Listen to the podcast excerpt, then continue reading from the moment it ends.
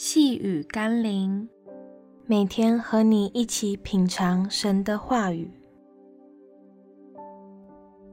要用温柔挽回犯错的人，也存自省的心。今天我们要一起读的经文是《加拉太书》第六章一节：弟兄们，若有人偶然被过犯所胜，你们属灵的人就当用温柔的心把他挽回过来，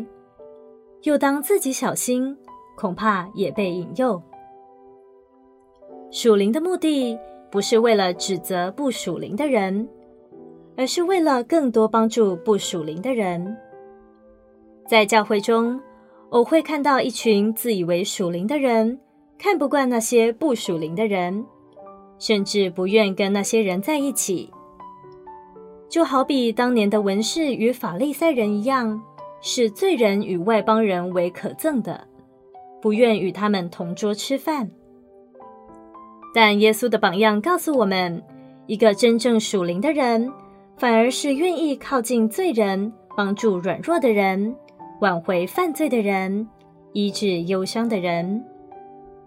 如果你不是一个这样的身量，或还没有能力做到像耶稣一样，那么，千万不要说自己是一个属灵的人，因为你离耶稣的标准还有很多需要学习与成长的。让我们一起来祷告：亲爱的主，给我成熟的身量，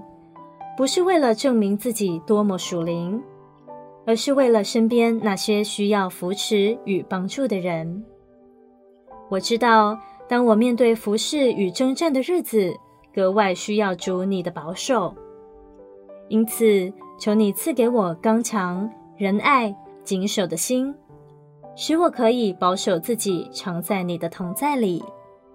奉耶稣基督的名祷告，阿门。